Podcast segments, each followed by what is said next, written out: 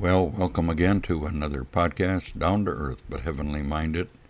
And I'm your host, Irv Risch. And we are going to continue on in our reading uh, in this small booklet by Andrew Murray, uh, Waiting on God. It's a devotional, and we're on our 24th day. And with that said, I'm just going to switch our screen and uh, let me get to our audio here. Got to kind of jump around here to get everything going.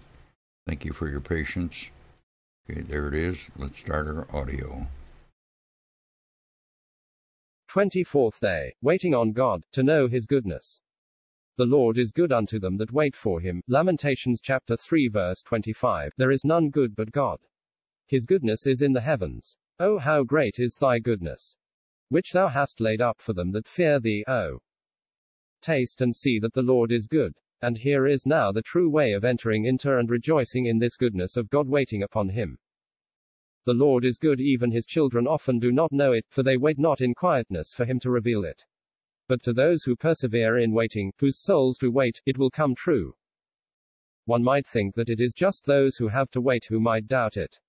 But this is only when they do not wait, but grow impatient. The truly waiting ones will all have to say, The Lord is good to them that wait for him. Wouldst thou fully know the goodness of God? Give thyself more than ever to a life of waiting on him. At our first entrance into the school of waiting upon God, the heart is chiefly set upon the blessings which we wait for. God graciously uses our need and desire for help to educate us for something higher than we were thinking of. We were seeking gifts, he, the giver, longs to give himself and to satisfy the soul with his goodness. It is just for this reason that he often withholds the gifts, and that the time of waiting is made so long. He is all the time seeking to win the heart of his child for himself.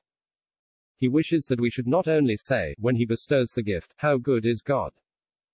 But that long ere it comes, and even if it never comes, we should all the time be experiencing, It is good that a man should quietly wait. The Lord is good to them that wait for him. What a blessed life the life of waiting then becomes, the continual worship of faith, adoring and trusting His goodness. As the soul learns its secret, every act or exercise of waiting just becomes a quiet entering into the goodness of God, to let it do its blessed work and satisfy our every need. And every experience of God's goodness gives the work of waiting new attractiveness, and instead of only taking refuge in time of need, there comes a great longing to wait continually and all the day.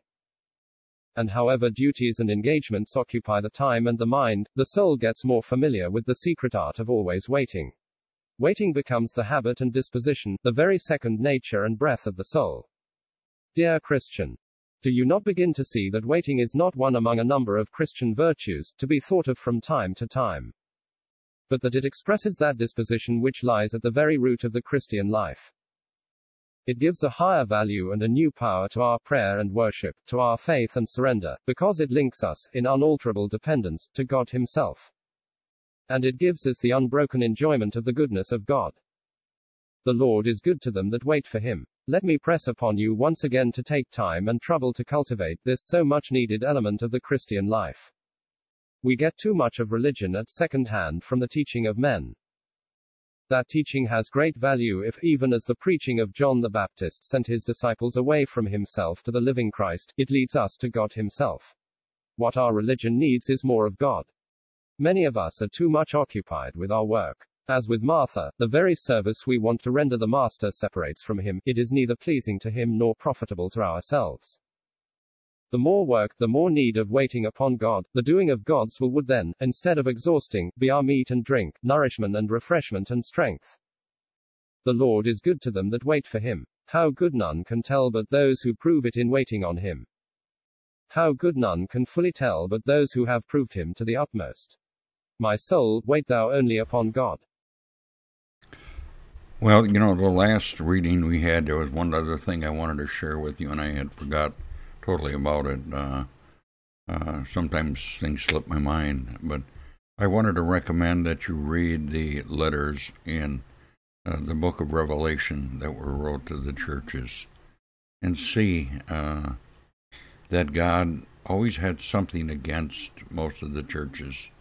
And the reason for that is is because it was a warning given to us in our day that the churches in in our day and age uh, lack. Uh, you know, a lot of them have uh, left their first love. Uh, Christ is not the center of their church anymore. They're uh, they have men that are running the show and not the Lord. And this is the Lord's church. He is the great shepherd, and we are to answer to him. Well, I just wanted to say that from our last uh, podcast. In this one here, I just wanted to talk a little bit.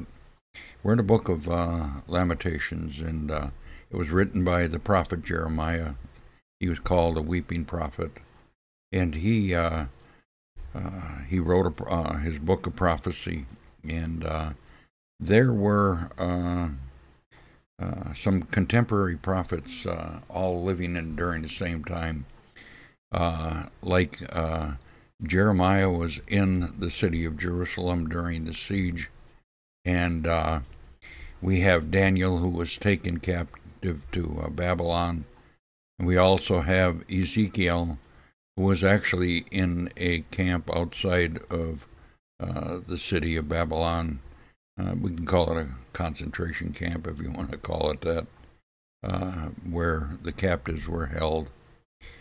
And all three of these prophets prophesied at the same time. And uh, you can really get a, uh, a broad picture on what was going on during that time. Uh, Israel had left their, their first love, they left God. They had idols in their temple and God just finally had to judge them. And I believe that God is going to judge the church. It says that judgment starts at the house of God. And truly, I believe it, that God will judge his people first. Well, another thing I wanted to mention is that we had just gone through in our midweek Bible study the whole book of Isaiah. And I love Isaiah 53, just a beautiful chapter but we're getting ready to start the book of Jeremiah. And I'm kind of excited to get going in the book. That's a beautiful book. You know, the, the Old Testament prophets are a little hard to understand. But if you really study them and s- search them out, you can get a lot of insight uh, from reading those books. And uh, I believe the author of this paper, uh, of all these papers, uh, this book, uh, Andrew Murray, uh, went through the scriptures and he was seeking out the words, waiting for God, waiting for Him, waiting for the Lord. There is none good but God. His goodness is in the heavens. Oh, how great is thy goodness, which thou hast laid up for them that fear thee. O taste and see that the Lord is good. And here is now the true way of entering into the rejoice and rejoicing in the goodness of God, waiting upon Him. You know, the Lord is good. It truly is. You know, and our, you know, everybody that's a Christian should be quietly waiting on the Lord, and uh, He will reveal Himself to you and what He wants from you. And uh, don't be too occupied with doing, but just rest in the Lord and wait on Him. And that's kind of your thought for today. So, with that said, I'm going to end my podcast again. Uh, God is outer. You can find him in your Bible. God bless. Until next time. Bye for now.